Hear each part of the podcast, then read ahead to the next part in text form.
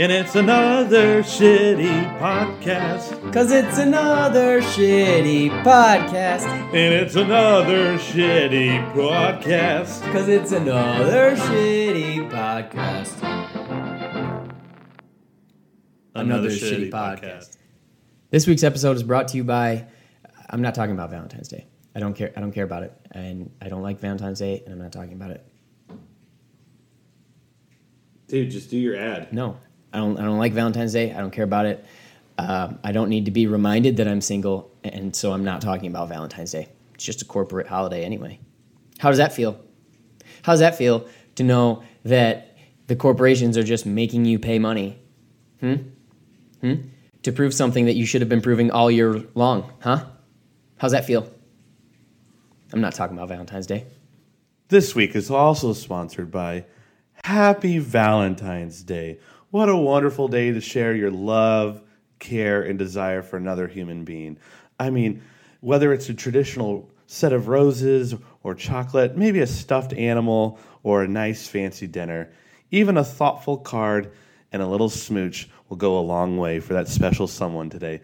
I'm not even dating any, anybody right now, but I am just so happy and filled with all the love from everyone in the world saying happy Valentine's Day to each other. So from me to you, happy Valentine's Day. What's up with your week? What's up with your week? Oh, yeah. What's up with your week?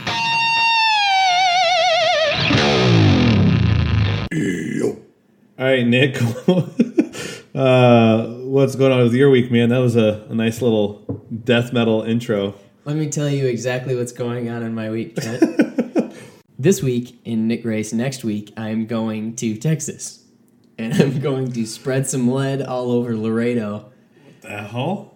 Maybe Does that shoot, mean like shoot guns? Yeah, maybe. Uh, hopefully the goal is to shoot some piggies with my brother, my dad, and my Uncle Pat, who's not really my uncle. This is said, so weird, this whole said, part. Why? This whole start of this segment is well, just so goofy. I why? It. Oh, the just everything, intro? Everything. Coming out into nature is one of the neatest things there is to do. But you also have to be careful. That's why I always try to pack a, try to pack a gun.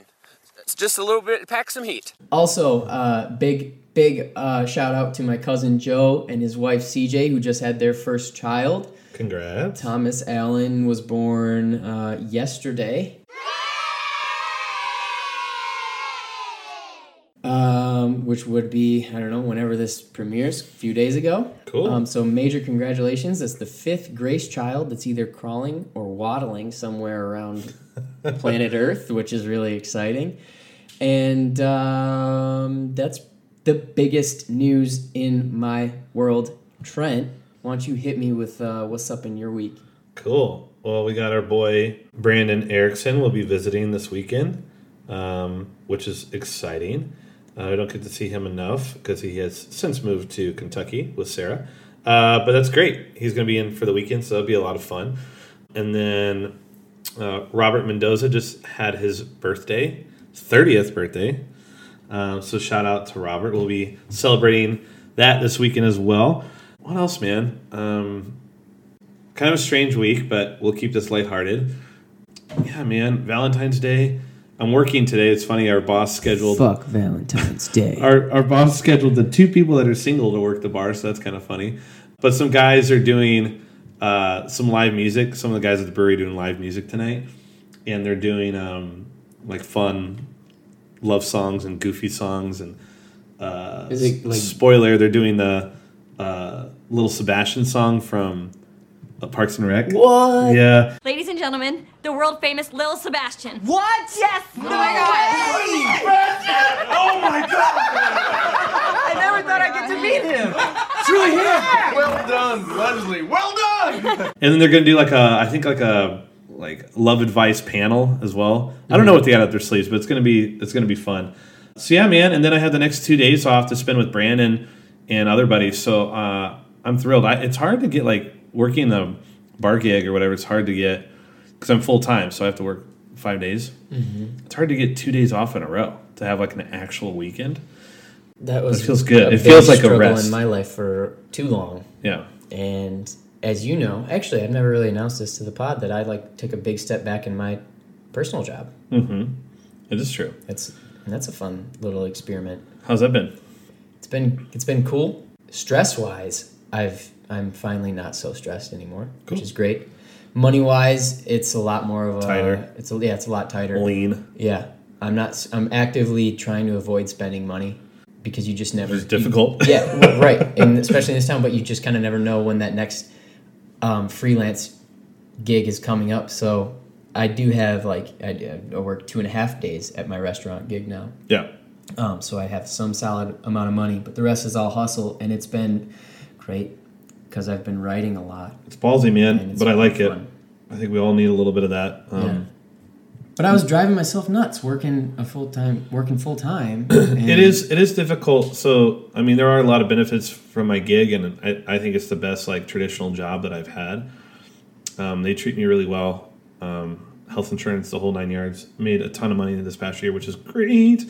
With that said, I do have less time, you know, for stuff like this, mm-hmm. for filming and uh, the more creative stuff. So I just got to be more diligent with my free time, and maybe at some point wean off of. You know, the day gig, but yeah. um and um if you need someone to blame, you can always blame Amir Says Nothing.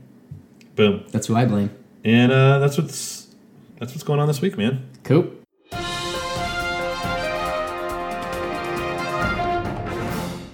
And we're live here uh in Los Angeles, California, beautiful city of Los Angeles. We're gonna send it out in the field with our weather correspondent, Nick Grace. How's it out there, Nick? All right, guys. We got to come clean on this thing. The whole reason we started a weather segment is because the weather in L A is always the same, but it hasn't been. So the joke is starting to fall flat because we actually have had weather like every single fucking Thursday that we record this fucking pod. There's been rain, there's been wind, it's been cold. We thought it would just be sunny and seventy-five degrees outside, but it's like half of the episodes we've actually had weather, and we did not expect this to happen. So uh, we, we're kind of lost. We don't know what to do anymore. And that's the weather. It's raining right now. In case you didn't know, it's raining again in Los Angeles. What the fuck is going on? And thank you, Nick, for the weather report.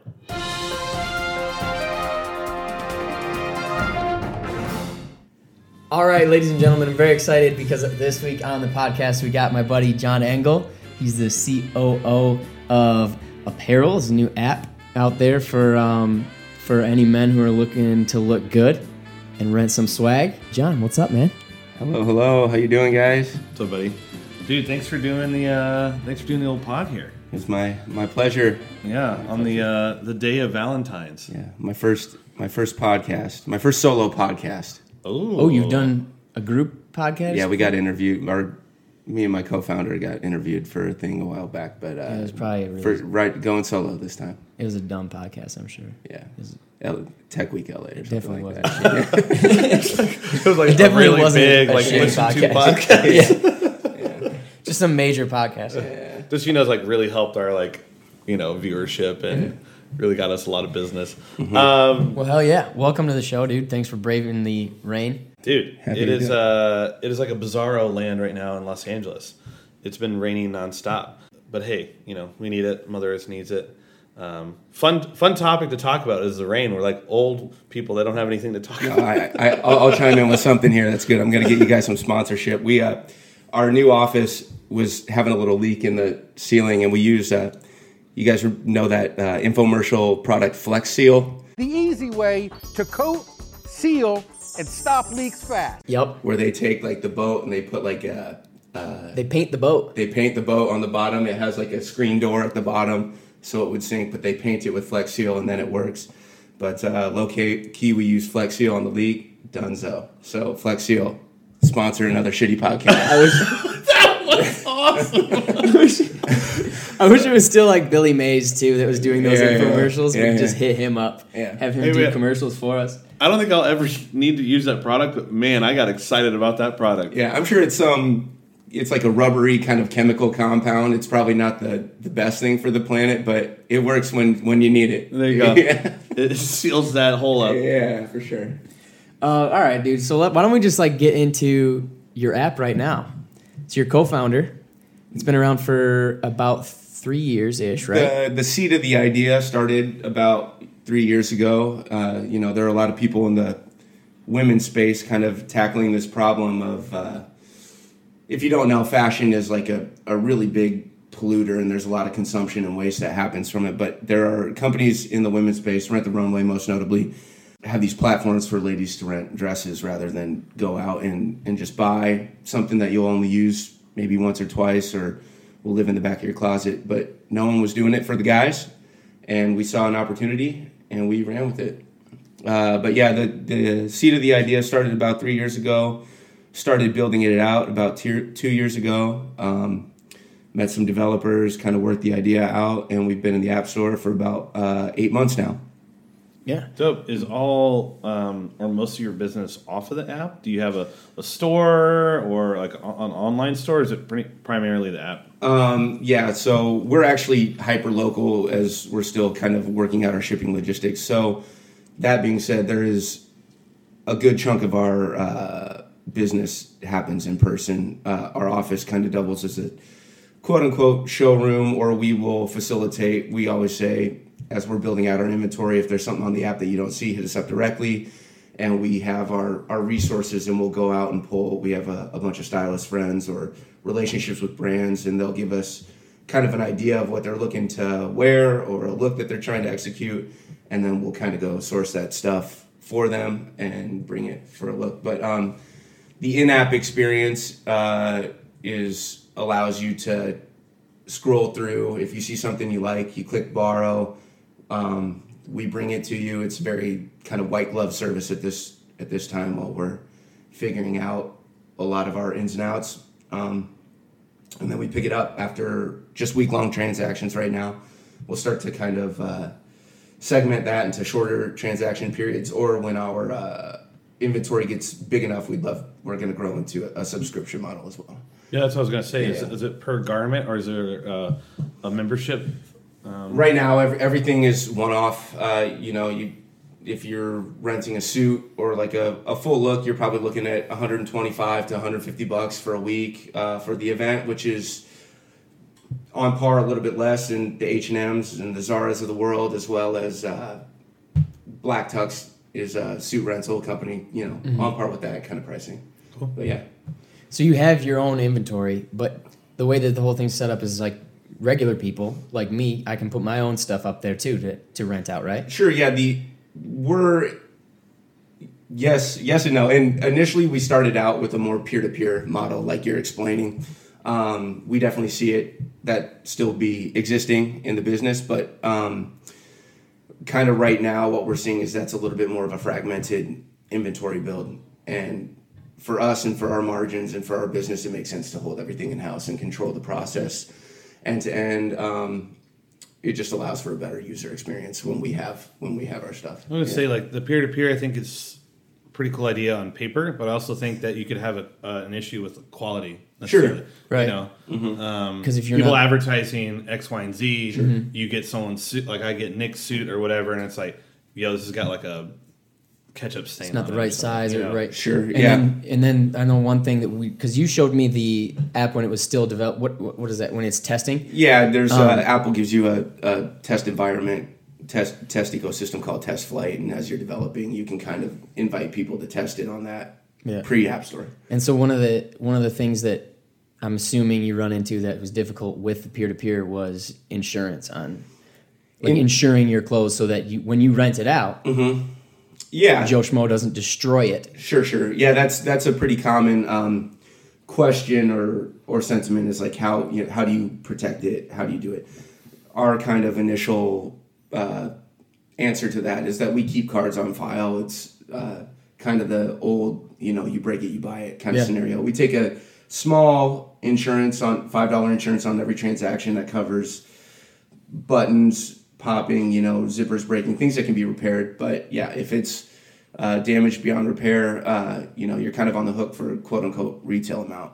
You know, we can kind of probably or or a, like a make it right number. You know, we are we'll arbitrate that with with the renter. But honestly, we don't run into that too much. That's that sentiment is where a lot of people's minds jump. That's what a lot of people thought with Airbnb, you know, on the onset, it's like, oh, I'm going to have people just destroying random, my house, staying in my house. But the percentage, I forget the actual statistic, but Airbnb's uh, like percentage of issue on transaction is like a fraction of one percent of every uh, cool. time. So it's like, awesome. That is a thing, but like we kind of want to direct people's thinking to more of like the opportunity that can be had here. We can't prevent, you know, all wrongdoing. We can do our best to make it right, but for the most part, it's not going to be an issue. Do you guys have some sort of like um, client rating system sort of thing, so you can keep track of like who's who's consistently keeping good care of what they're renting and who's just not? Yeah, there are. I mean, on our back end, we kind of track that stuff from transactions, and we can see who our good users and our, our best users are. But that's one of the next product features that we'll implement is is uh, like a review, a review system, which is standard on any kind of uh, pretty much any app. Yeah, any app and any. Also, with any sort of like peer-to-peer interaction is like a review system. Keep everyone honest. Yeah, polices itself that way. Yeah. Do you um do you have a background? Like, how did you get started? Even not even with the just the app, but like what got you into this whole world? I guess. Oh, that's, that's is that a long story? No, not not long. But I get asked this a lot, and my co-founder and I, you know, we say, admittedly, we have no tech, business, or fashion backgrounds other than being, you know,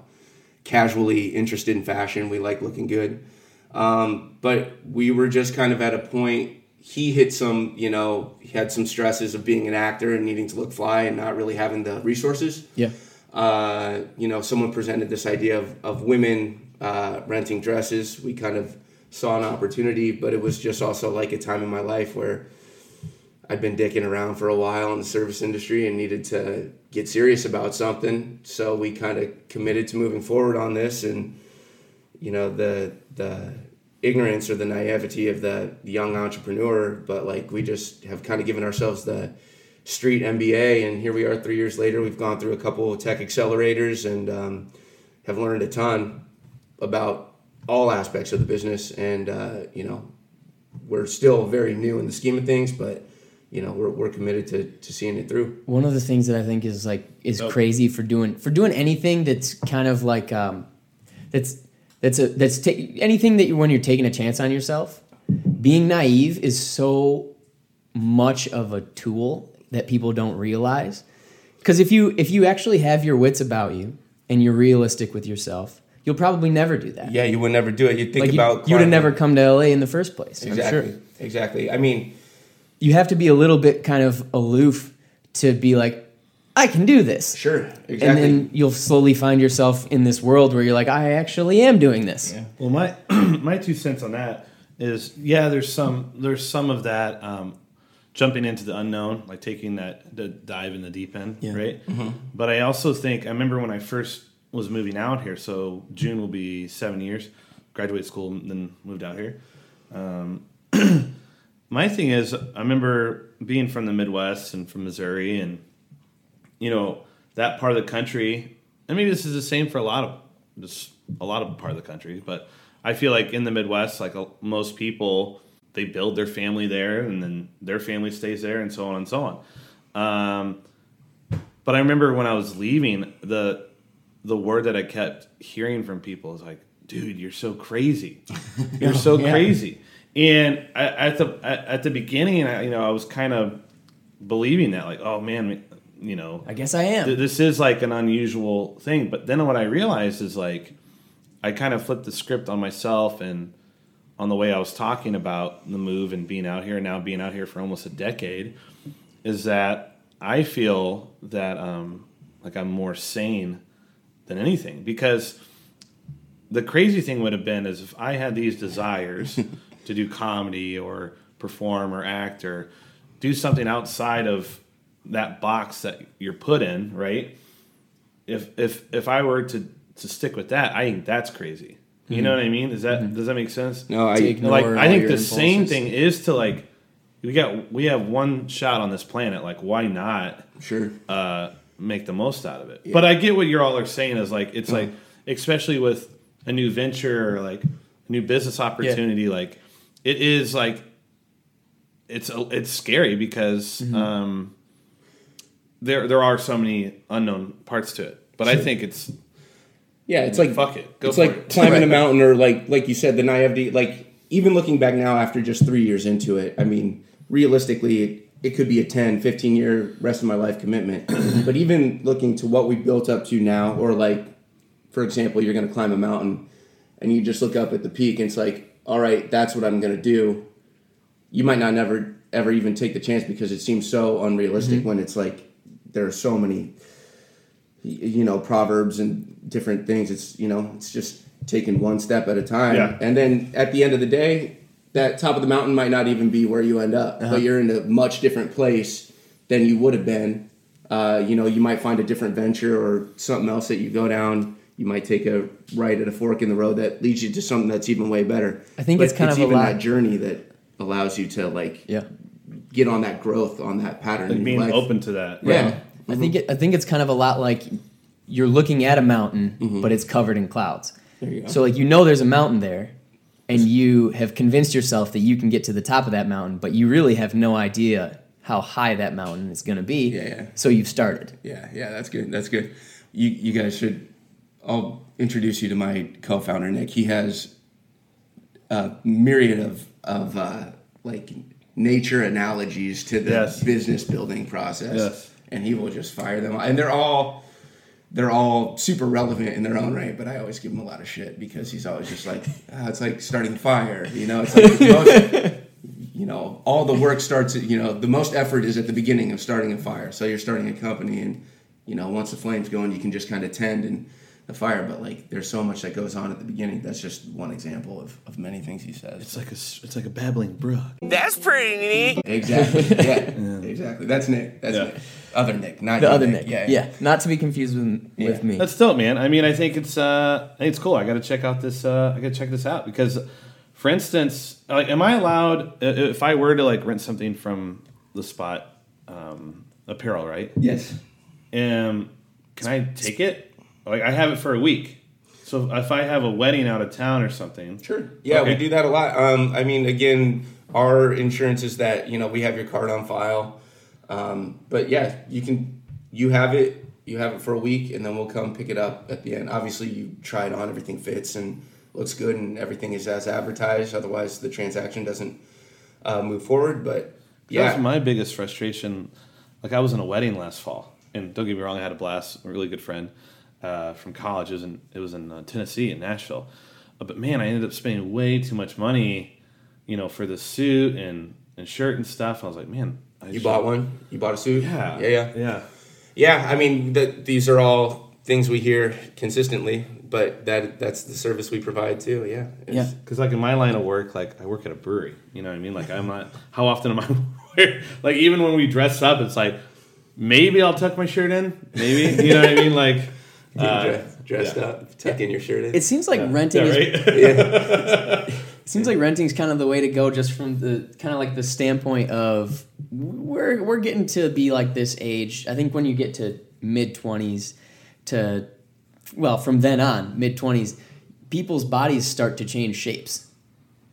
You know, uh-huh. can't, kind of kind of like uh-huh. drastically. Yeah. So like when you're when you're when you're buying a couple hundred dollar suit, yeah, there's a there's a chance that thing's not gonna fit in a year. Yeah, sure, sure. And yeah, a lot of people just don't have the enough knowledge of like or experience, you know, going to tailors, getting things resized, things like that. It's also just besides the business opportunity, there are a lot of a lot of trends that are just kind of pointing this way. The millennial, you guys are a few years younger than me, but the millennials and the Gen Zs, you know, the ideas of ownership are, are really changing. People want the experience, you know, Netflix. People don't have D V D collections. Gen Z people would rather have a ten thousand dollars Uber credit than their own car, you know, stuff like that. Um, you hear a lot of these That's kind a thing? Of, yeah, you hear a lot of these kind of like anecdotal stuff. And then, uh, you know, clothes is just an extension of that. So you, you see these kind of behaviors happening from the younger generation. Mm-hmm. And we just kind of want to place ourselves right there so that, you know, in a year or two, people, they, you know, it'll hit that tipping point. We'll just be right there for them. Damn, I do you, didn't know that about the Uber thing. That sounds actually fantastic. um, do you guys give the option to buy? Can you rent to buy? Um, Technically, yes. We don't advertise it, but it's we kind of strayed away from that. There's so much of educating the consumer about the rental process because guys don't know it's an option, right? Mm-hmm. Like the idea that you could just rent clothes, wear them. Suits, you know, people get renting suits, but any sort of clothes, any fits, any, you know, piece. So at first we were very adamant about not allowing people to buy because how do you differentiate yourself from any resale market at that point? But we kind of realized quickly that if people are coming to you and this is their first touch point with you and, uh, you know, they kind of associate you with cool clothes or, or fly pieces, even if they end up buying it, they'll still come back. Mm. They'll come back because you create that relationship, you create that touch point, you create a good experience with them. Um, and they'll, you know, they'll figure it out or they'll try the renting when they want to. Um, that being said, if we do sell it, it's usually at a premium, probably what you don't want to pay for it. You know, it's, it's high, you know, we mark it up high because we're trying to incentivize the, the rental process. Um, but we will. If if the lender has, you know, allowed us or if we own it, you know, we'll, we'll sell it. Yeah. And that kind of brings up one of the things about how, like, men don't really know that this kind of option is available. Yeah. We were talking about this earlier about how it's not even really been mainstream until recently mm-hmm. that that men are allowed to kind of give a shit about what they look like. Mm-hmm. We were talking about, like, Queer Eye for the Straight Guy. It was that was only ten years ago when that thing mm-hmm. started. And it was at that point in time, especially in places like Middle America, where we're all from, mm-hmm. if you if you were a man and you wanted to, and you cared about what you looked like, there was everyone just was like, oh, you, well, you're gay. Yeah, yeah, yeah.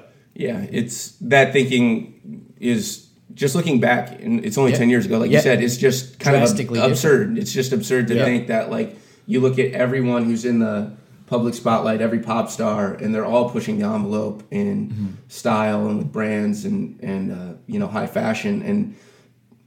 You know, the most androgynous dudes are the most desired dudes by a lot of girls in a lot of ways. And, you know, it might not be your jam, some of this, like, goth or, you know, really out there stuff. But, like, I think it's super awesome to even look at it. And, like, that guy's doing him, and that's mm-hmm. fucking dope. And he's super creative yeah. in how he put that together, or, like, that designer, the way they, like, created that cut that draws your eye, you know, up, or the colorways that they're using. You know, I think there's a ton of creativity that... even if it's not your skis, you can look at it and appreciate it. Um, but yeah, that's my, my two cents on that. Hell yeah. Dude, um, fun little fact we, we were talking about before. Iowa, born and raised. Yeah. Uh, born in Fort Dodge, grew up in Des Moines, West Des Moines. How long How long have you been out here? Have you, did you move around a lot, or did you go to Iowa and then here? Uh, I had a short stint in Chicago before I was here, but I have been here now, not to date myself, twelve years. Ooh, nice. Almost nearly to the date. I moved in February of oh seven. Oh, snap. Because I uh, I can date my time out here by the iPhone release. yeah, the, the O G iPhone release. And my first job out here was at Deal or No Deal as a P A. Oh, my God. Yeah, so there are a few, a few things dating myself. This I've been out here for twelve years. This is something I don't know. I don't even know what brought you here in the first place. There was a... I went to school to be a musician. I played the saxophone. What? And yeah, I know, right? Ladies and gentlemen, Mister Duke Silver!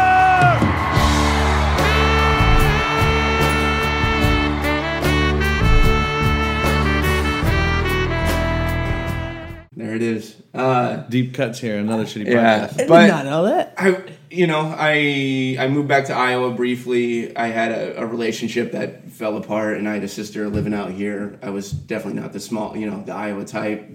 So it was just kind of a logical transition. I never really pursued the music as much as I should have. Have worked every service industry job in the in the book. Did and you actually really want to pursue music, or was it in a way? Yeah, like it, it was something I really enjoyed and liked. But um, when you're in music school or you have like this kind of built-in community that you grew up with, you kind of take advantage. Like I had a lot of opportunities to play and do stuff back in Iowa and in Chicago. Yeah. And then I got out here, and then, you know, there's a lot of kind of legwork you got to do to ingratiate yourself in that community, and I never really took the, the right steps to to do that so that I could be playing regularly or, or keeping it up. And I was young. I was getting distracted. You know, I was doing a lot of stuff. So, yeah. um, you know, I don't have any bad feelings. People always say, you know, you're going to keep playing, you're going to pull the horn back out, and I might at some point, but... I'm I'm very much deeply entrenched in this business right now. Yeah. And I'm not really worried too much about the music thing. Still enjoy it a lot, but it is what it is. What do you like about L A? What do I like about L A? I mean, everything. It's a major metropolitan city, obviously, with the company right now. It's like a great place for the company to be built. It provides a lot of challenges and like style opportunities that way with brands. But it's just, I don't, I mean, the weather, I mean, everything about it. I, I, I like everything. Same here. I, yeah. I think it's like, I love that it's just, in comparison to where I grew up, it just feels like it's alive. It is alive! Yeah. And the city itself, and yeah. It's like, there's a pulse, and it's breathing, and there's sure. things going on. And yeah. Um, anything you want to do, like, you, you can you can do here. It's a lot of opportunity. Um, but yeah, it's, you know, any show you want to see, any food you want to eat, any it's it's all here, you know.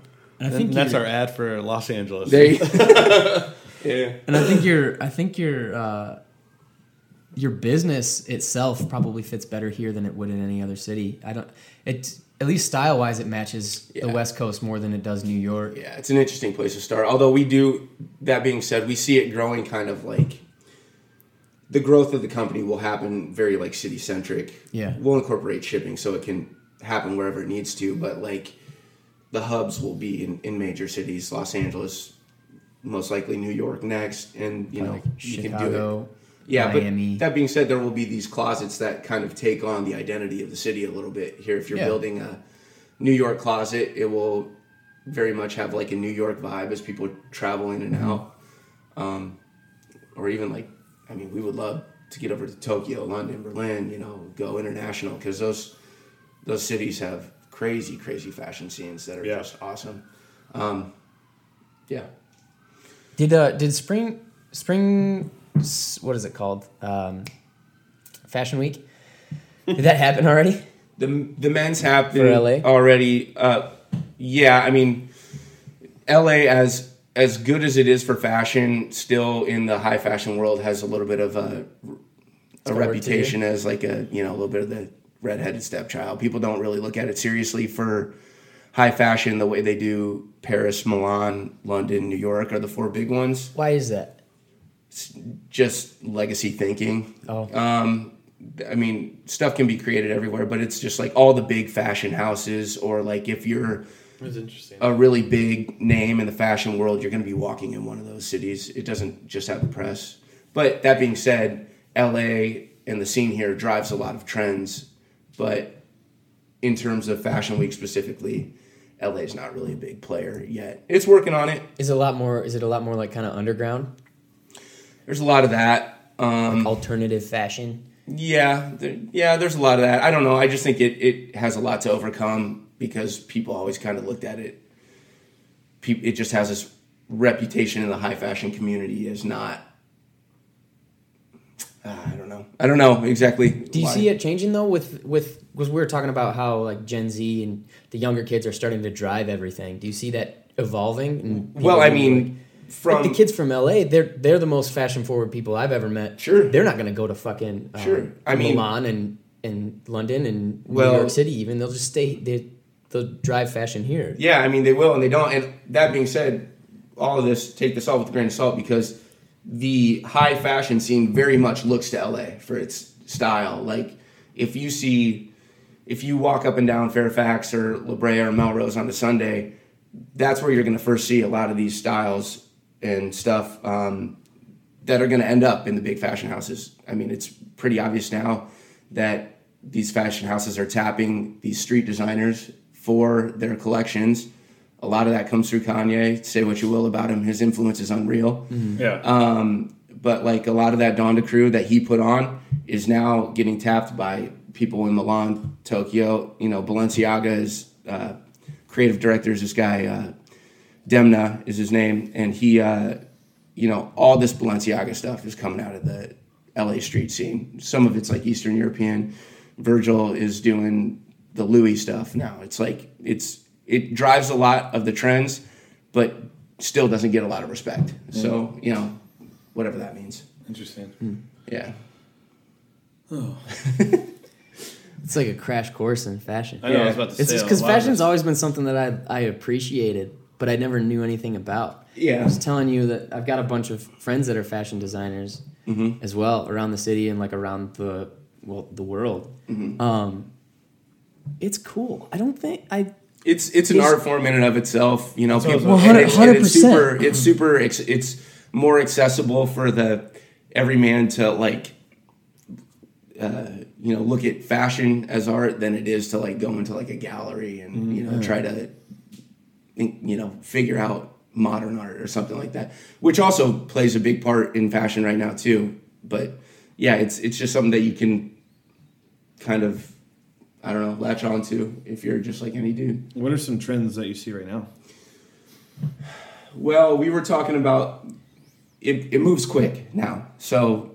I might quick as in a month, quick as in like a season. Tough to say because uh, yeah, even within a season. But like Nick and I were talking about the kind of normcore trend or the art dad trend, whatever you want to call it. Everyone looks at Shia LaBeouf, Hollywood superstar Shia LaBeouf, as like this uh, style guy. Icon, which is kind of crazy. But um, I, it's, say, I say it's like everyone looks like they're in Seinfeld. Yeah, exactly. There you go. Like nineties. The dad sneakers, the oversized denim, the well, nineties Well, we were just denim. talking yeah. about Kanye West and all those. Those sneakers look like dad sneakers yeah. to me. It's so the trend almost isn't like following trend. Like trends come and go. It's more so like the intention with which it's done. Like an oversized thing. You can buy something and it might be oversized on you thinking that like, oh, I'm trying to follow this trend or whatever, but it's like the guy who started that is wearing the oversized that's like fifty percent too big for him. So it's like you gotta re- everything is kind of like done with intention, or like this over layering is a big thing in the Balenciaga stuff, the chunky sneakers, the dad sneakers. There it is. Yeah, there he is.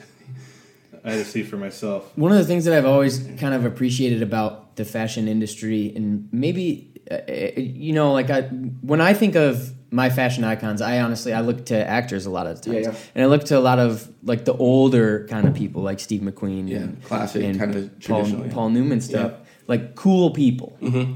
And that's kind of how I got my fashion sense, is, like, what looks cool. Mm-hmm. How much of, in your opinion, is what's driving what's driving fashion trends is just the confidence of the people wearing whatever it is? one hundred percent.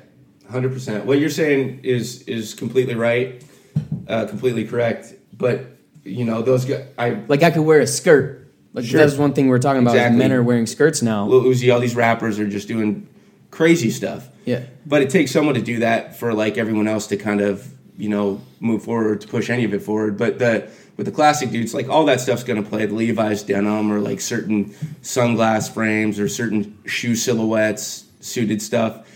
But it it's, you know, kind of heritage stuff. It's a little bit conservative, but that stuff's always going to exist. So if like you really want to drive it, drive style forward, it's like you got to take some risks and right. be like incredibly confident for sure. Um, but that that's kind of the identity of a lot of these right. guys, is like how far can you push it? Well, I think that kind of um, along the lines of like the Shia LaBeouf thing. Actual cannibal Shia LaBeouf in normcore, and I think that maybe like I honestly do think it looks cool when Shia wears it, but I think it's because he doesn't give a fuck. Yeah, he's just wearing whatever he wants, and, and by not caring, I mean he he probably does strategy. There's probably a yeah, strategy. I think to that it. I think it's that in you the public can, eye, but you can tell when there's a, a thought and intention behind it, like the way you tuck a shirt or the way like you tuck your pants into your boot. I do think he was doing it for a while before everyone kind of got all up on him about it and all about it. Um, but yeah, it's like if. You know, if my dad goes out and is wearing, like you're saying, like the Seinfeld look, and he's just doing it because he's oblivious. But if like, uh, you know, a twenty-year-old girl who's like, looks, you know, a hot girl goes out wearing the same outfit my dad does, it's like the the fucking freshest thing ever, you yeah. know? yeah. So, you know, it's all context. So, yeah. yeah. But but the intention that goes about, you know, it's like they, it's clearly thought out. There's clearly a lot of thought and intention behind it. Yeah. It's so funny to me. Yeah. Yeah. Anyway. And I think it's I think it's cool how like um, we were talking about hip hop driving fashion a little bit, but sports is too. Sure. Like the N B A especially, I think. Yeah, those guys are, are big time style drivers. One of the Re- things that like remember remember back when um, I think David Stern, it was David Stern, when he put in that dress code. Oh, yeah. For the guys before the, because they were, they were like showing up wearing, I don't know, sweatpants yeah, yeah, and like yeah, yeah. And, big, big and shirts, big and, shirts yeah. and stuff. And he was like, no, there's, we're going to, we're going to clean this up a little bit. Yeah, yeah. Make them wear suits. Honestly, because there's a bunch of white kids in the middle of America that are going to tune out. Yeah, yeah. yeah. And so they changed it. And that was one of the, it, at the time, it was kind of like, how can you do that to, to these guys? But the guys, they they flipped it on its end, and they were like, all right, well, if you're going to put these rules around us, we're going to go so hard in this other direction. Yeah. And, they, and now it's like um, these pregame walk-ins. They're like, they're like sure. runway shows. Yeah, exactly. Yeah. It's I, so cool. I mean, that's rule that's one oh one is that limitation breeds creativity. If you have all of one hundred percent. the all of the resources in the world. If someone says you can spoiled. do whatever yeah, you want, yeah, you're yeah. probably going to sit there and be like, I have too many options. Yeah, yeah. But if someone puts like this chef, box around like you. Like a chef that two chefs are given three ingredients, you know, the better chef's going to make something that's like transcendent, like mm-hmm. masterpiece. And it's, you know, because they're limited to what it's, you know, their technique and how they know how to do stuff and put things together. Yeah. Hell yeah. Yeah. Who's, uh, who do you look to personally? Um, not, not like brand wise, but like personally as your kind of style, style. icons.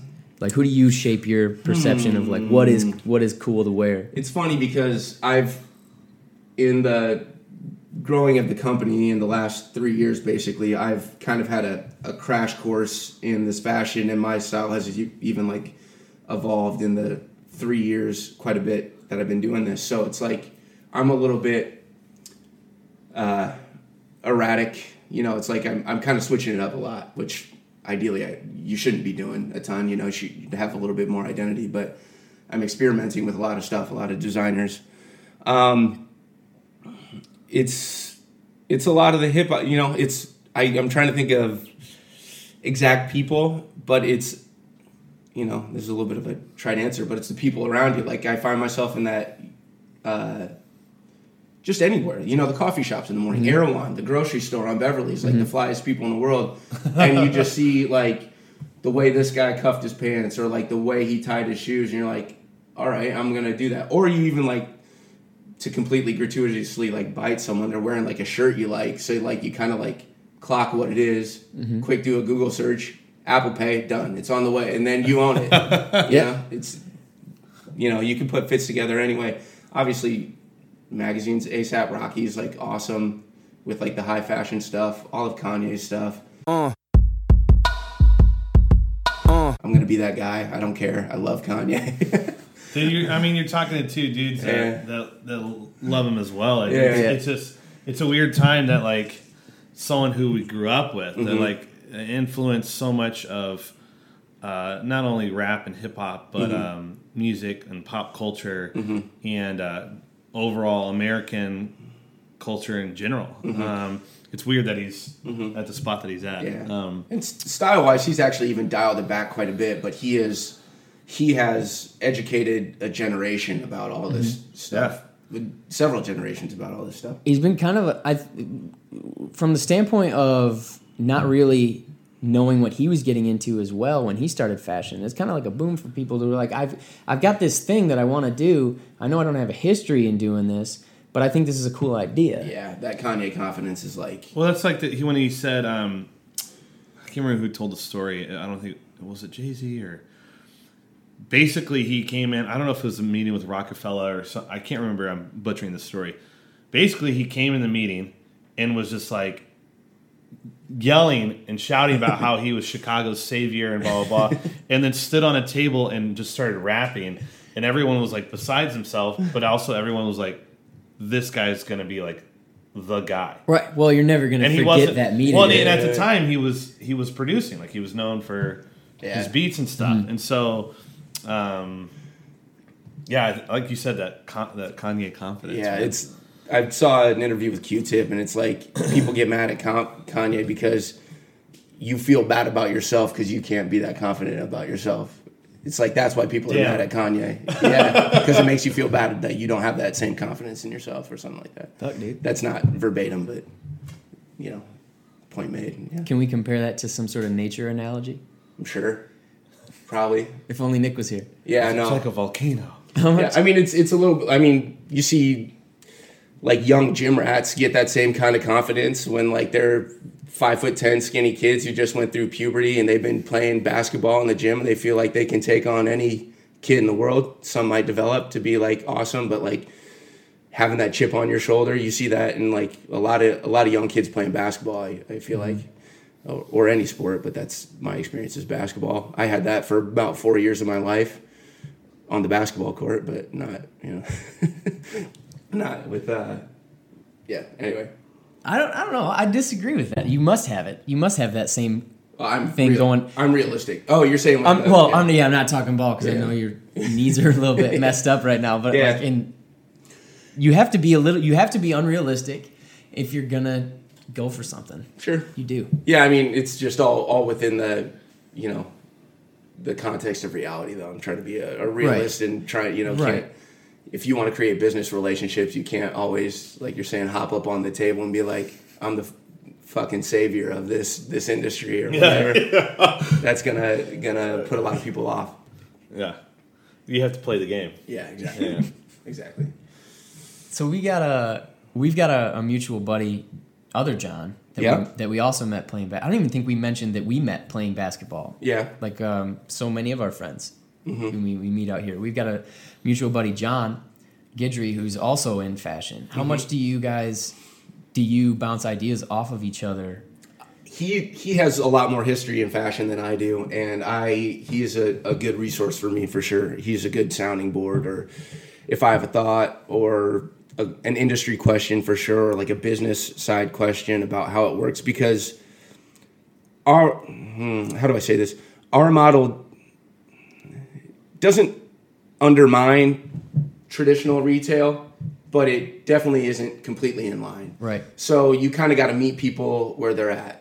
If you are trying to create a relationship with the brand, and I'm trying to sell them on getting some clothes for our platform so they can be rented, that's you know. They aren't. That doesn't jive with what they're trying to do. They're trying to make large wholesale orders, and you know, so you got to kind of, you know, find a way that it makes sense for them to do that.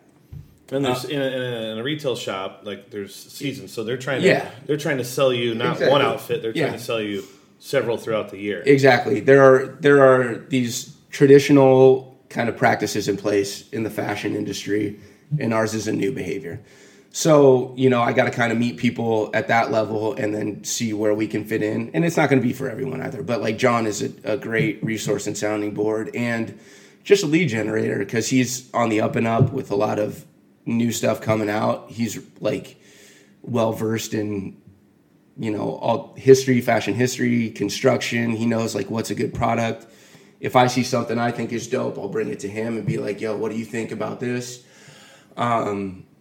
But, I mean, all in all, you know, great dude. And, and, you know, he's helped me out a lot in a lot of ways. Um, but, yeah, great resource. And then how much do you think that social media plays into all this thing? Because you've got a pretty decent following, and you're always posting these uh, – what, how would I describe them? Like uh, you're flaunting, for yeah, sure. Yeah, no, so, in these photos. Yeah, yeah. I mean – swaggy photos. Yeah, it's – social media is, you know – everyone can see everything right away. So yeah, and you're definitely using it as a tool. Yeah, yeah, yeah. I mean, it's like anything. It you know, it has its use it or it yeah, uses you. It ha- yeah, exactly. So you know, social media is great because it exposes people to all this stuff, all this fashion. If you're looking for fashion, you can find anything, and you know, you can develop your own style.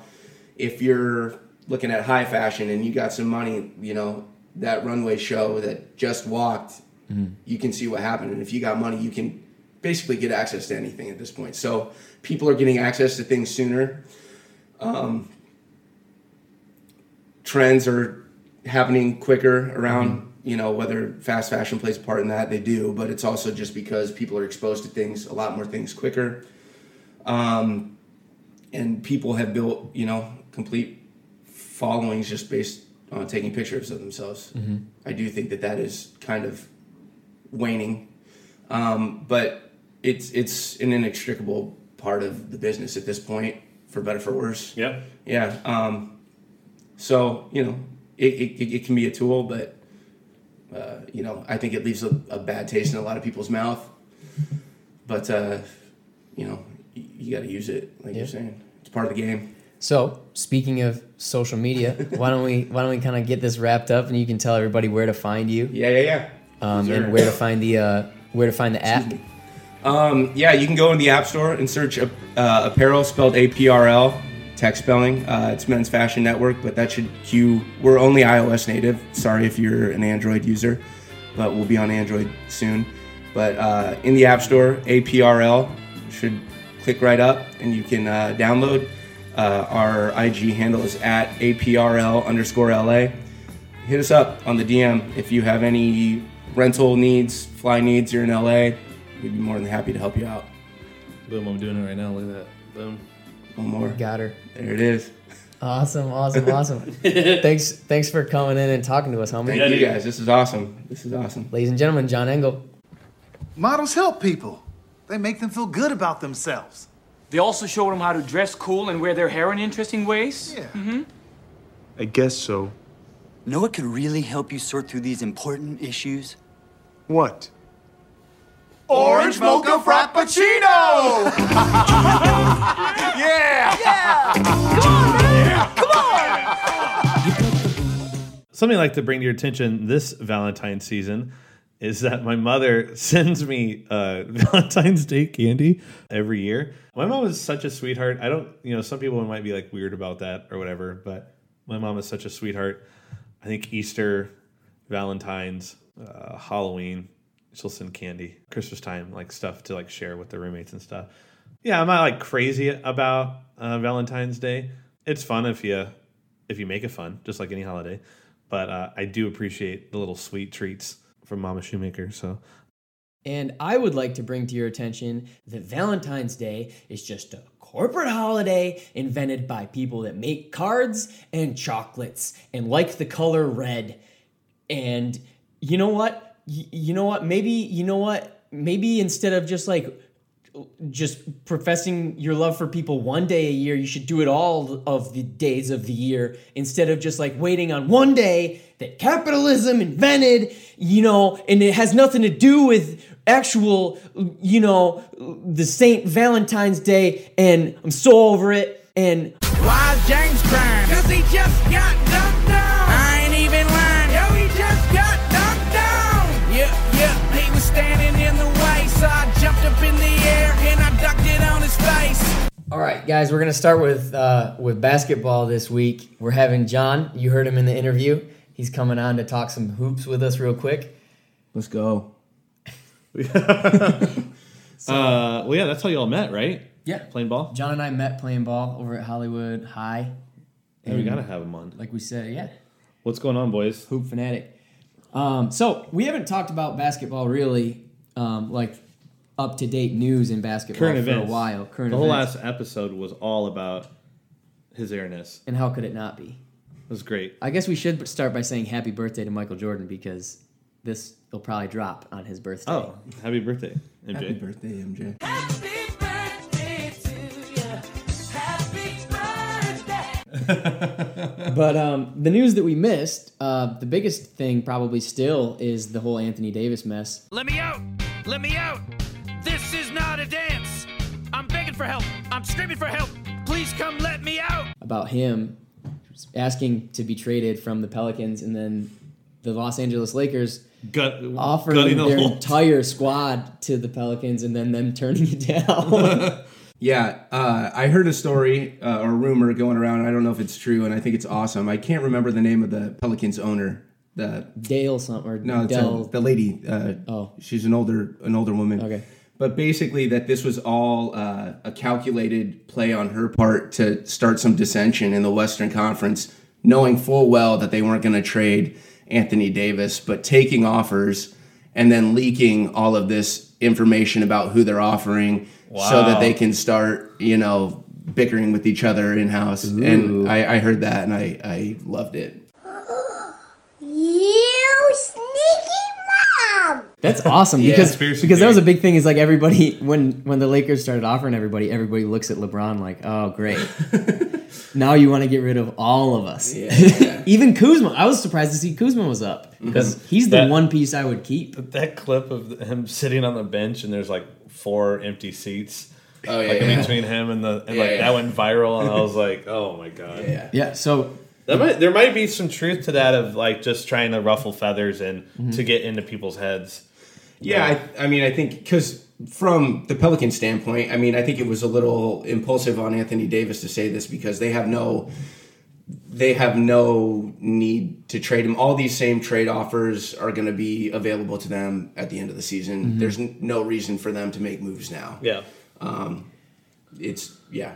Anyway. I, uh, I, I appreciate Anthony Davis's game, and I also appreciate um, that he wants to go someplace to be happier, to play. But I did, I also appreciated the Pelicans' ownership kind of stepping in and asserting the fact that they are the ones that run the show and that it's their business, mm. because we've had we're, we've experienced so many recently where where players who are who is why we watch we watch for the players, but they are the employees of the business and they're trying to run the show. And so I kind of There's appreciated a lot of ego in, right. In I kind of appreciated sports, you know? The Pelicans stepping in and like they're they're a terrible franchise, honestly, and I don't really like them either, but. From a business standpoint, I kind of appreciated them stepping in and being like, well, okay, you're a disgruntled employee of ours, but no, you're still going to be our employee. You're a great employee, and we're going to keep you here. Yeah. I mean, they, they, uh, it, it just doesn't make sense for them to trade. Like, you're asking them to, to act against their own interest. And yeah. It just doesn't make sense for them to do it. That's why it's probably... The big pieces that everyone's looking towards is like they can actually... They can get some proven um, some proven players from the Celtics if they wait. Sure. And but, so that's probably the yeah, thing. But they also don't want to... Anthony Stanley doesn't want to play for the Celtics. But you might not have a choice, huh? Right. Yeah. you, you might not. Yeah. But the other thing is like... Let's think about all the other trades or the other... Like there was, there was Kawhi. There was mm-hmm. Kyrie. Um... Who else? I can't. I can't really remember. But there was a few of these Last other year, P G. I mean Boogie. Uh, P G. Uh, well, Boogie he could kind of go wherever he wanted. Mm-hmm. Um, right. And yeah. Uh, yeah, these are and, and in every single one of those cases, every single one of those players went to a team that nobody thought they were going to go to. LaMarcus Aldridge, he mm-hmm. was another one. He was mm-hmm. probably the first one that started out, which is why I don't think that A D will ever end up with the Lakers because, or or even the Celtics, is because everybody thinks it's going to be one of those two. Mm-hmm. And just the way it's been working out, he'll probably end up at like I've been saying this Portland because nobody sees that coming. Someone, someone should. the The big thing is that you see. I think Popovich kind of started this is that no one's going to trade to. So all the players want to play in the big markets. You know, that's why there's speculation around Kyrie and K D and going to New York, or obviously everyone wants to end in L A, or you want to play for a championship contender. Those are who you want to play for. But um, they, uh, the teams aren't going to trade against their direct competitors. They aren't going to entertain right. conversations. San Antonio is not going to trade Kawhi to a top five team in the West. Yeah. You know, so maybe the end game is Kawhi ends up in the Lakers or the Clippers or mm-hmm. whatever. But, like, that first move isn't going to be – they aren't going to, you know. Just hand it to them. Yeah, yeah, yeah. yeah. yeah. It's kind of the, the – I mean, that incentivizes the Pelicans to just be like, well, why would we trade away this guy who's an M V P caliber person to to our opponent who's yeah. at the same yeah. bottom-dwelling level as us yeah, so we yeah. can get these unproven kids? They're bad enough that they might not worry about it as much as a – as a playoff team, but yeah, it's, I, I think they'll probably just take the best deal rather than worrying about their competition. But it, I mean, a lot of these teams are, you know, probably thinking about that in, in trades. It's like, we aren't going to trade it to the team that we're fighting for playoff position for. Exactly. Yeah. And so then speaking of trades, Kristaps went to Dallas. That was the best thing that ever happened. Dennis Smith went to New York. Yeah. Yeah. It, it actually really kind of is. Yeah. Uh, it'll, it'll open up uh, Dennis Smith to kind of like have some, some fun in New York and put up some numbers, but Doncic and and uh, and Kristaps is like, I'm so excited to see what those two do together. I think that only in a matter of two years they'll be a you know top four or five team. I was gonna say that's gonna be a powerhouse, yeah. Yeah, Doncic is so good, so nasty. And Kristaps, we haven't seen him in a long time, but he's so nasty. The unicorn for a reason. Yeah, so yeah. It's gonna be exciting when he comes back. And then we've also got James Harden and Russell Westbrook on just historic tears. Russell's going to average a triple-double for the third straight year. Oh, my God. And, which is insane. And then uh, James Harden has thirty-one straight thirty-point games, I think, which is Mike Michael has the most, I think, in a row, which is thirty-seven, I think it was. Shout out to the GOAT. Can't talk about him enough. But it's crazy. mm-hmm. It's crazy that Russell, it was, you know, three years ago now that Russell, you know, went on the run to even average the triple-double, and, like, was he even going to make it? And, like, mm-hmm. how crazy it was that anyone could even average a triple-double. Yeah. And now he's doing it three years in a row. Now he's, it's almost expected. Yeah. And people are kind of giving him a hard time about his shooting and stuff like that. But, dude, that that dude's unbelievable.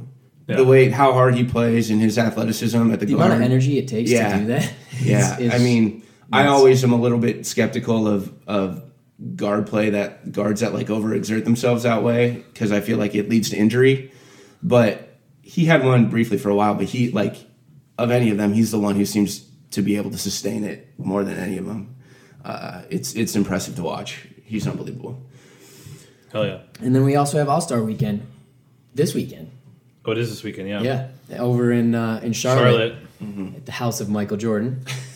And uh, uh, the All-Star Game's always fun. There's really not much to talk about with that. It's just going to be fun. It's a big flex. It's a big old... Dunk contest. Yeah, yeah. dunk contest. I'm, I want to see Miles Bridges win, but I don't think he will, because I, I think he is like a... He's just one of those guys that'll dunk on anybody. I don't know if he can trick it up. Yeah, we'll like see. Flashy. That's yeah. what a lot of them are, right? They're just game dunkers and not like show dunkers. We'll see. Yeah. Uh, but that's, I mean, that's the highlight for everyone in this. And three-point contest, too, I guess. Oh, because like. Dirk will be back this year. Dirk's in the three-point? His swan song. What? Yeah. Oh, Dirka, Dirka, Dirka. Oh, they cool. kind of threw him in there. Just like they, I mean, they threw him into the uh, All-Star game, yeah. too. I really like it. They did that with D-Wade. Yeah, yeah. Um, yeah, that's I think cool. that's good. Yeah, it's, it's great, man. Yeah. So, yeah, that's this week in basketball. I got I got one more thing oh, to chime up? in on basketball. All right. So, uh, this is the fourteenth now. Last night, Steve Kerr got kicked out of the game. He got ejected because oh, yes. he threw the whiteboard. Yeah. yeah.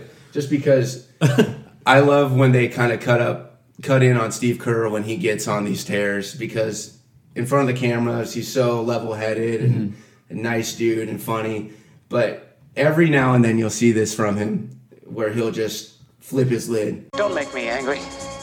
You wouldn't like me when I'm angry. And they'll cut in on him. I think him. that's a, like a competitor. Oh, you know? Bro, yeah. He He's gets a bull. going. And yeah. if you can like read the lips of the stuff he has, he lets these refs have it. Like, just the calling these guys the fucking word. Sorry, I don't know what I can say like, on you this. You can say whatever. Yeah. You can say whatever. But just like, if you ever get a chance, I'm sure the clips are out there somewhere on YouTube. Like, get the videos of Steve Kerr getting ejected from games, because he says some of the like worst things to these refs. Well, wasn't there one, what happened? Sorry, wasn't there one like a year ago or two years ago where he broke the whiteboard or something? Yeah, he like hit, he like punched the whiteboard and it just shattered. Yeah, he threw, he's got some history with that whiteboard. He threw this one down today. But well, why, why? What spurred that? Because I saw K D had to like pull him off. He yeah, got ejected, and then like K D. Like, uh, they gave they gave Draymond like a an unnecessary like. Uh, Uh, it was like an intentional foul call or like a uh, something like that. Mm. That probably what you know shouldn't have been called the way it was, and you know who knows? Maybe it was a lot of things building up. Maybe he has certain refs he doesn't like, but he just flipped his lid. How seeing, much of that is because they and then they lost by like twenty points? So how much of that is just him stepping in and being like something has to change? I'm gonna. Yeah, I I'm mean, I think after big. that they probably just you know pulled a. Uh, Spurs, and you know they know when to call it quits. So a twenty-point loss is like they don't. It's really like shit. What, yeah. what kind of what kind of fine is that, by the way? Like twenty, G's? twenty, probably twenty, right? Yeah. A, a te- every technical is like ten thousand, right? Is it really? I think so. I think every time you get a technical, you're fined ten thousand. Maybe you yeah. can dispute it, but like something like that is probably twenty-five thousand dollars or something like that. Damn. What was that one thing? It was they fined uh, they fined Anthony Davis when he said that he wanted a trade or something. It was like. It was like fifty thousand dollars they fined him for that, and it was just, his agent was over here, and he was just like, all right, we're still sitting on bags. Bags. He made, he's making like three hundred twenty-five thousand dollars a game. Yeah. Jesus. Yeah. I mean, that's what, I mean, if you think about it that way, how easily you can just throw away, like these guys like uh, Rashid back in the day, or any of these, oh. Draymond, just racking them up. Yeah. yeah, you're getting super paid, but like, you're just throwing away yeah. two hundred thousand dollars a year for if because you, you can't keep your head on straight. Fuck yeah. it. Bags. Yeah. It's cool. Yeah. That's this week in basketball. And we're going to send it over to Trent and John and myself for this week in hip-hop.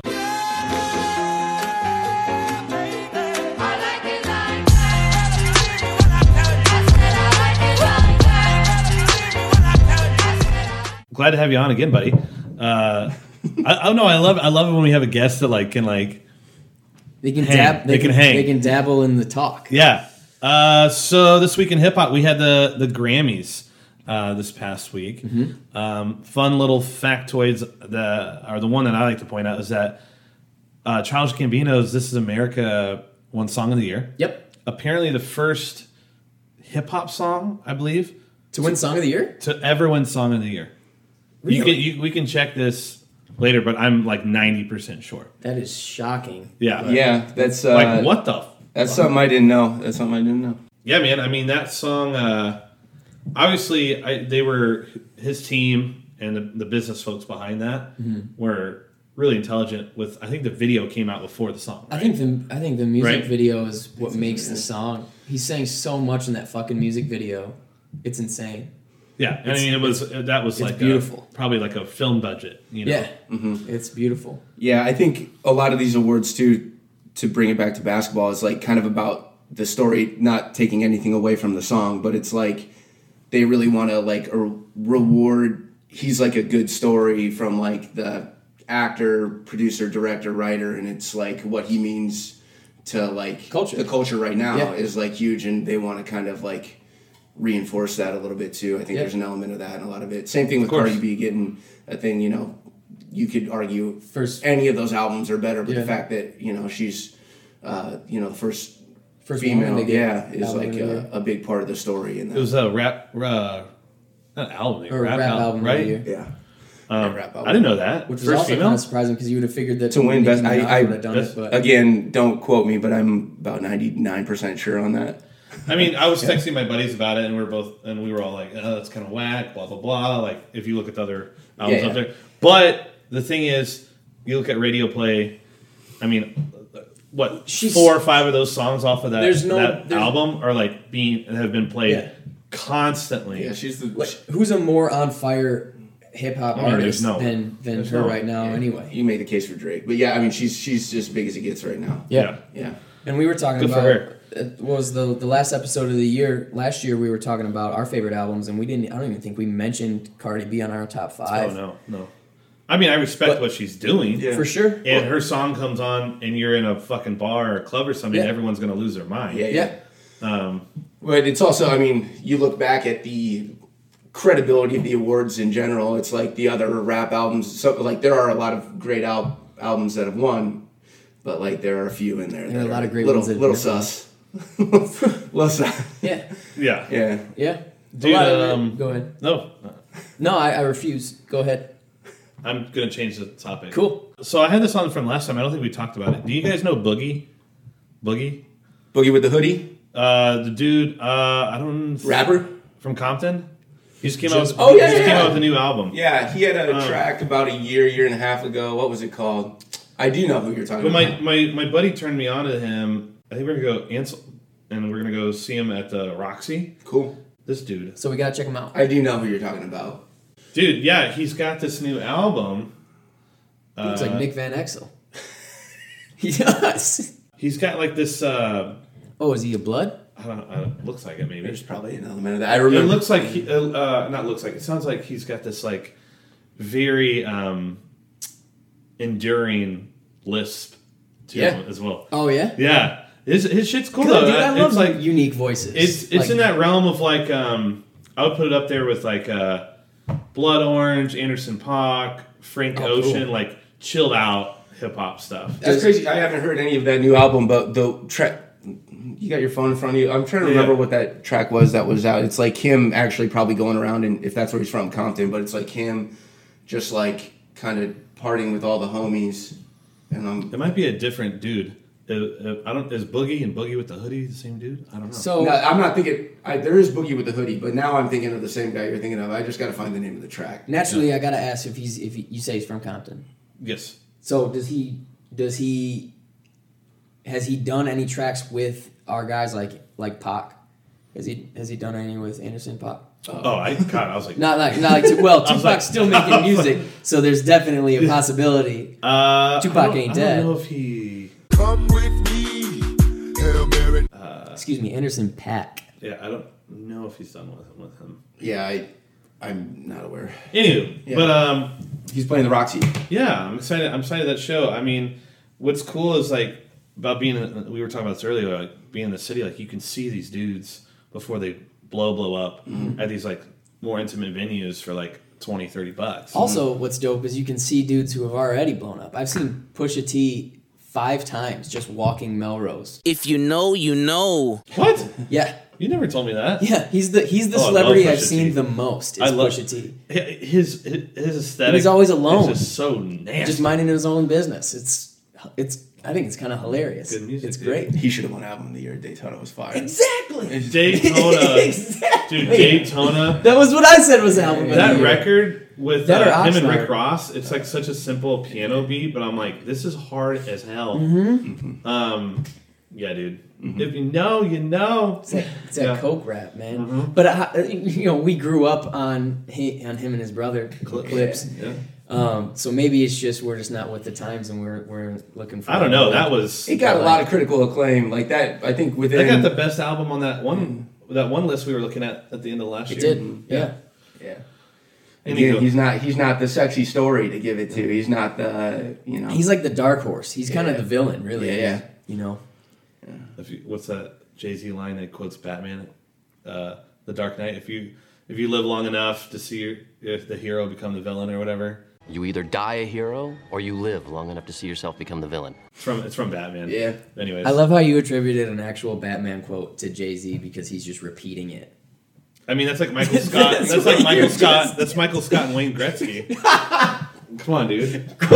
If I can, if there's any way I can loop Jay into any combo, I'm going to do it. Like, don't, don't hate me for that. And on that note, that's This Week in Hip Hop. Now we're going to send it over to Trent for This Week in Wrestling.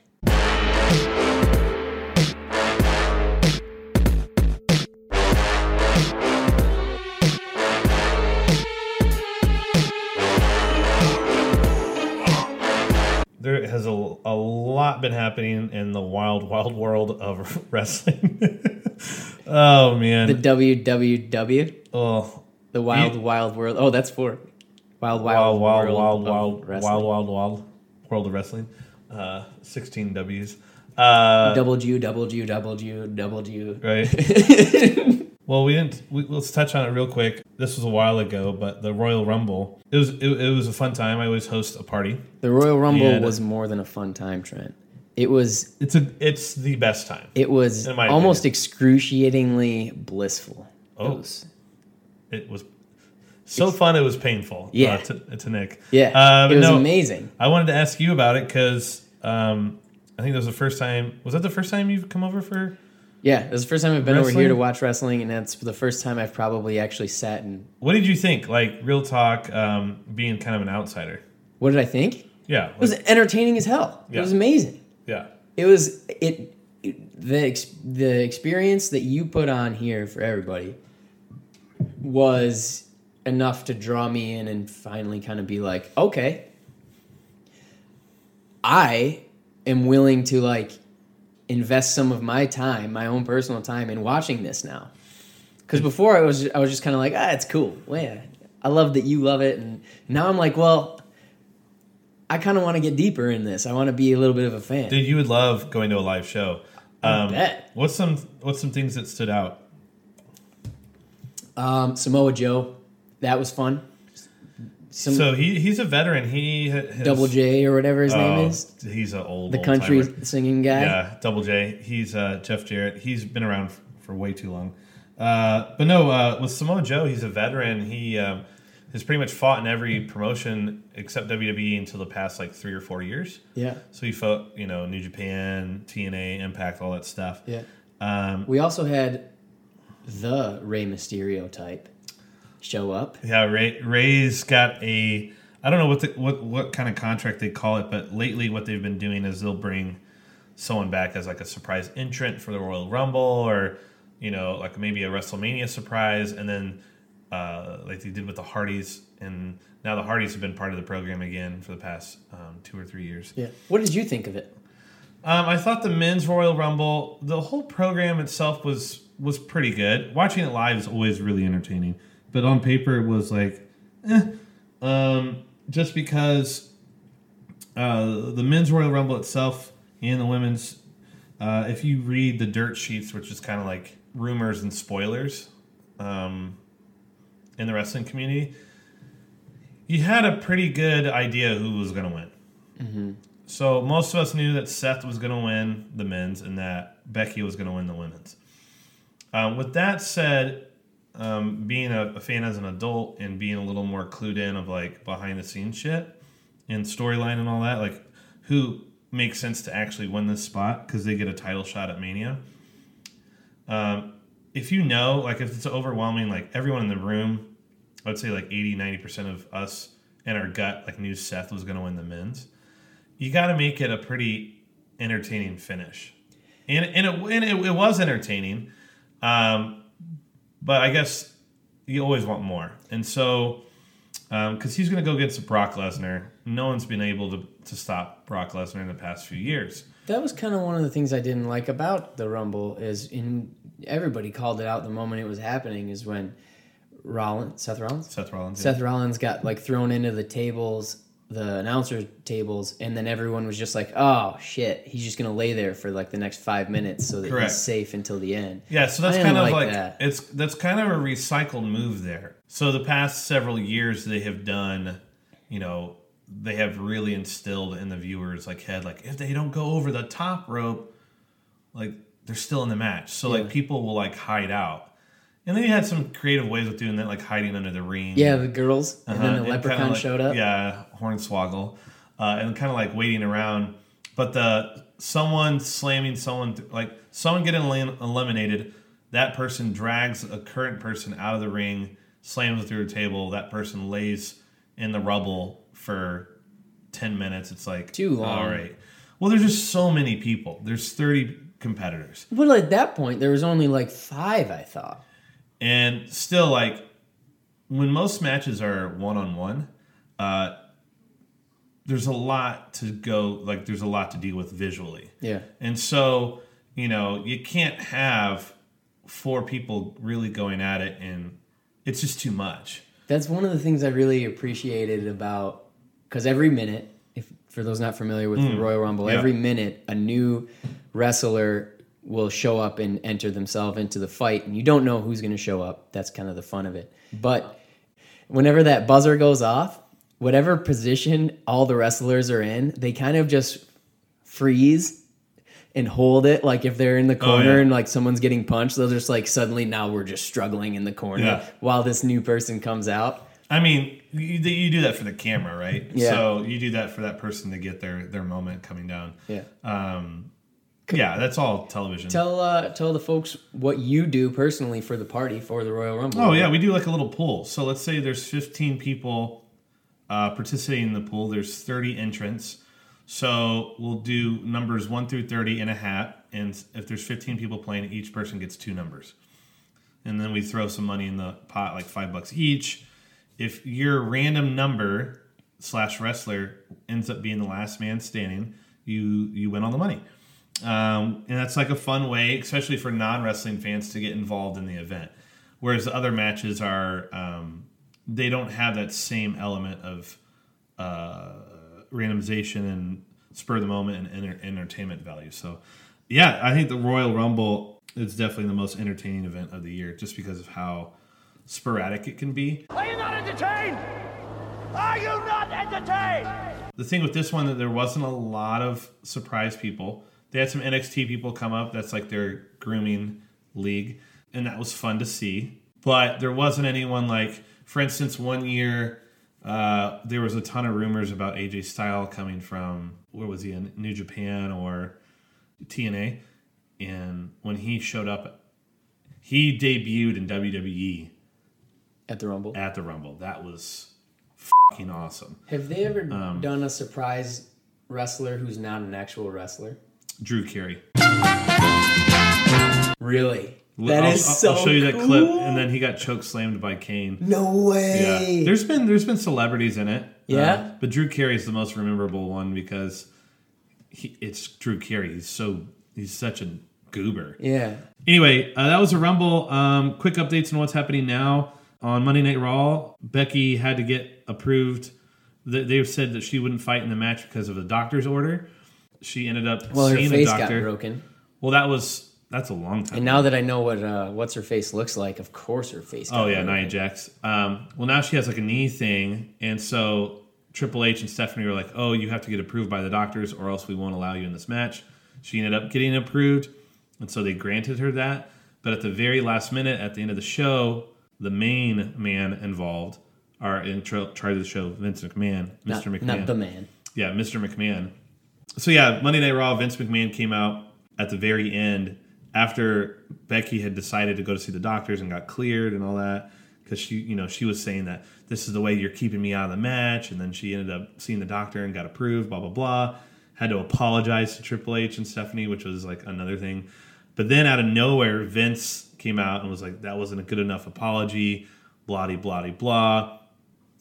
I'm making a change to the main event. I'm going to have Charlotte Flair fight Ronda, not Becky, and kick Becky out just on his own accord, mm-hmm. which was a pretty interesting move storyline-wise because Becky is very red hot. Um, the thing is, Charlotte Flair is like, you know, arguably like a John Cena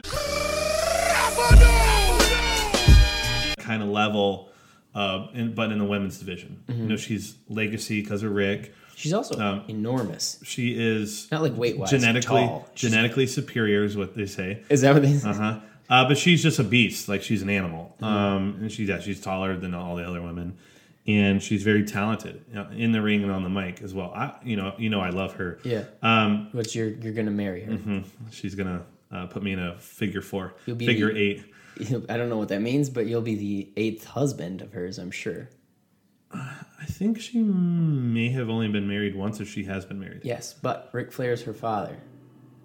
So a father. She'll, she'll probably run through that. Yeah. Hey, um, while we're objectifying women, nope. What about uh, what about that one like Miss America woman or uh, wrestler? She was cool. I liked her. You mean the was, one that looked like a like a pinup girl? Yeah. Oh, not yeah. Miss America. That's like a pageant. Just um, the women. She was. I mean, she's based on like the, kind of like the women's rights thing of the. Well, yeah, that's early forties. Miss America is like a pageant. Well, that's yeah, that's not what I mean. I mean, I forget her name, and I'm mad that I forget. She her was name. Like Captain America, but yeah, that's what you meant. Yeah. So yeah, her old gimmick is like pinup, like bombshell Navy girl, yeah. um, which I love. I can't remember her name, and I hate that right now.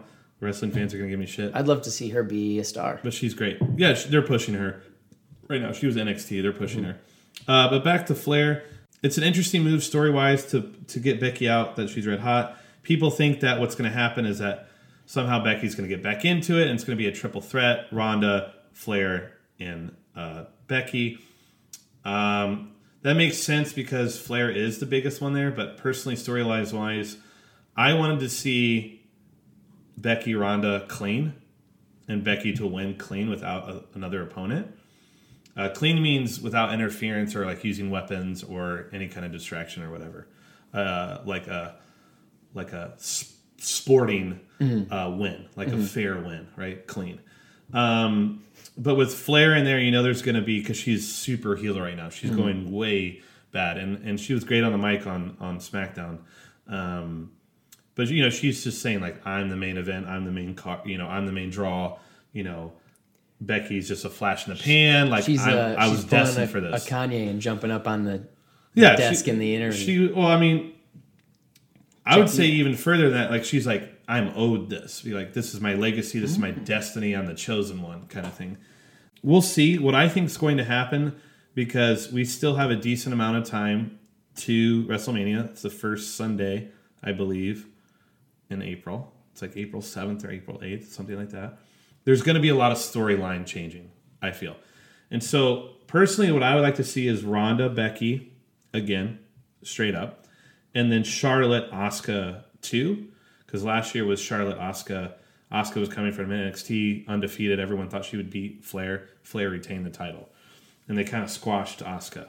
But what would be cool now is Asuka is the champ, and her and Flair to have like a fucking badass match. But we'll see. I mean, it might be a triple threat. The SmackDown's women's title's kind of falling off. But it might be a triple threat, Flair, Becky, and Ronda, just because Flair is such a gigantic name. Uh, and what they're what they don't want to do is they don't want to make Ronda heel, I don't think. Flair is such an excellent heel. It's literally in her blood. They got to um, do something with Ronda, though, right? Because that was one of the things that seemed like we were talking about at the Rumble is she's, as much of a draw that she is, she's not fun to actually watch wrestle. It's almost like you watch her because you think something's cool is going to happen, and it never does. I mean, she doesn't... Um, she, I think she's still learning she's still green. pro wrestling. Yeah. You know? Um, movesets and... and microphone skills. Mm-hmm. So, like, people freak out when you see her do, you know, suplex or move off the top rope. You know, she's M M A. You know, she's, like, jiu-jitsu and all that shit. Um, so, yeah, seeing her do all these different locks and holds and, like, cool, like, you did that in U F C, uh, but this is wrestling. Yeah, because they're making and so you want to see those. These more elaborate, flashy kind of moves. Um... She still has a lot of work. And so the interesting thing right now is Ronda's weird and a lot of fans aren't crazy about her because of all of that, but she's the top dog, mm-hmm. right? She's booked as the baddest woman on the planet. Mm-hmm. So you can't really have her lose the title willy-nilly. Flair is becoming a, another again a gigantic heel. And Becky is very over. She is very popular with the fans right now, very hot. But she's getting... Uh, she, the way that Becky's going about it is a very much an anti-hero kind of way. So she's not your classic babyface slash good guy of John Cena, Hulk Hogan, you know, say your prayer, eat your vitamins. Uh, I'm a good old American. I'm a fair sportsman. You know, I play by the rules and I win and I hard work pays off. Becky is going the fuck the corporation, you know, fuck the McMahons, um, you know, same with screw, you know, Flair and all her bullshit. And she was handed all this. So Flair's almost getting a little bit of a Stone Cold Steve Austin angle going. This anti-establishment. I worked my ass off for this. I mean, I'm Lynch. good at this. Lynch is. Becky. What did yeah. I say? Flair, I think. Oh, I thought I said Becky. I'm talking about Becky Lynch. She's getting the Stone Cold treatment almost, which is good. I think it's good to see this... Uh, it, it is an, it's an old storyline, but with some new, um, a new angle at it, you know, and especially with her, uh, just being so hot right now. Um, so I don't. I hope they don't squash her. I hope they don't. Uh, I don't know why you're laughing, but that's funny because I keep saying she's so hot right now. Hansel, so hot right now. Hansel. Yeah. um, yeah. She's very over. Becky Lynch, so hot right now. Like a Zoolander. Yeah. It's interesting, man. It's interesting. Uh, I'm going to sign off of this. I went way too long on the wrestling segment, like always. Uh, but very exciting news. Me and some buddies did get tickets to uh, All Elite Wrestling's Double or Nothing in Las Vegas Memorial Day weekend uh, at the M G M Grand. Uh, I can't be more ecstatic. I was texting some friends about this. Um, and I've told you a little bit about like indie wrestling and other promotions outside of W W E. Uh, this is an exciting time for wrestling because we haven't seen anything like this with this much buzz since Ted Turner started uh, World Championship Wrestling, uh, bought N W A Wrestling and turned it into W C W. Uh, we're not going to see a, a tit-for-tat competitor with W W E because they're too big now. Um, W W E is like, in terms of stores, like they're Amazon, right? Uh, so they're so they're so fucking big. But what you're going to see with A E W, All Elite Wrestling, is like a, a different product. Um, a different way, a, a new uh, idea in wrestling, and they do have backers with it. You know, they got the hundred million from the Jaguars, kid. Tony Khan, yeah, the Jaguars uh, exec, and uh, I think they're going to make a big splash. This event sold out in five minutes. Um, I ended up, my our buddies had to buy uh, tickets from StubHub just because it, it went so quick. And anywho, but we're excited, man, and I think this is going to be a moment in wrestling, and not to.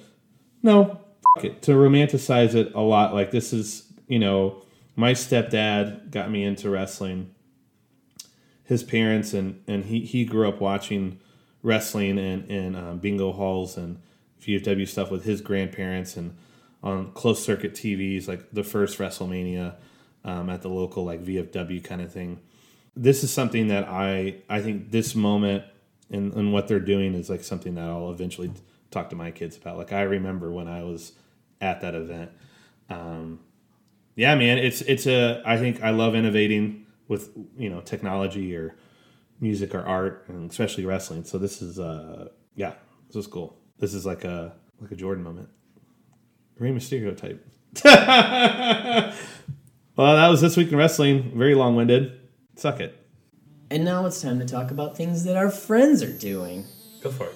I want to start with our friend, Vince Vallejo, who we've had on the pod before. Yep, friend of the pod. I wanted to give a shout-out to him because he was just a co-star on the Animal Kingdom last week, which oh, was cool. Dope. Yep, he was a, a P A, I believe the technical term is called, physician's assistant, helping um, the mother of this family in Animal Kingdom, the main family, Dope. Get into a like an E K G machine or something. Okay. And so where when, can we see this? I don't know, whenever it comes out. Dope. Probably in a month or so. Okay. So big shout out to Vince. Hey, yeah, hell yeah, Vince. Um, what else you got, Nick? Let me see here. What do you mean? What else I got? Okay. Uh, nothing. Go. Oh. Really, really well researched here over here on my side. No, same thing. Uh, Robert's birthday, awesome. Brandon's visiting, great. Um, what are our friends doing? I'm gonna say that. That's my. I'm doubling up on that. All right, cool. Yeah, man. I just uh, we got a lot of friends' birthdays in, in February, which is awesome. Which means um, everyone was doing it in July. Yeah. Both my roommates' birthdays are February. Elliot's birthday is in February. Everyone's getting it out in July. Hell yeah, dude. Um, but guys, thank you for listening to this uh, this week's episode. We've been on kind of a tear again, which is good. To yeah. try to, we try to get these out um, to you guys at least once a week. You know, sometimes life happens or other things get in the way, but mm-hmm. we enjoy doing this. We hope that you enjoy doing it. Please share the podcast with, with a friend if you if you enjoy it and you think someone else enjoy it. that is, like special episodes like the Jordan episode last week. If you know someone that is nostalgic about that era of basketball, like we are, share it with them. Um, this week's episode with, with John Engel, of you know someone that is interested in the fashion world, um, definitely share with them and, and get connected. So we'll we'll post uh, the episode soon, and we'll make sure to tag um, the people involved in that. And you know, hopefully this is the way, if you're interested in, for example, fashion, that you can get in touch with John mm-hmm. and learn about what he's doing. To be real, I think that's his service is great. Um, apparel, yeah, the app. Men's men fashion, men's fashion needs some fucking attention. It's about time. Well, yeah, and then you just want to, you don't want to have to drop hundreds and hundreds of mm-hmm. dollars for something that's going to just end up in your closet. Mm-hmm.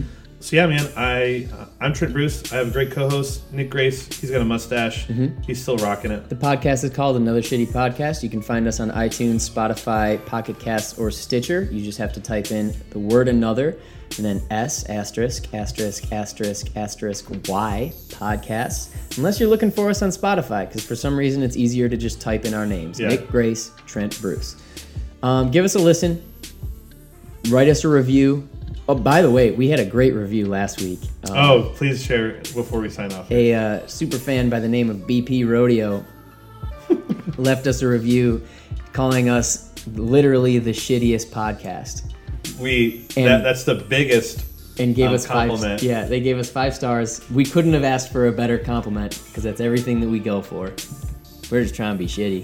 Just shitty. Yeah, so, so if you could, please, please, when you're done listening to the episode, go rate us, review us.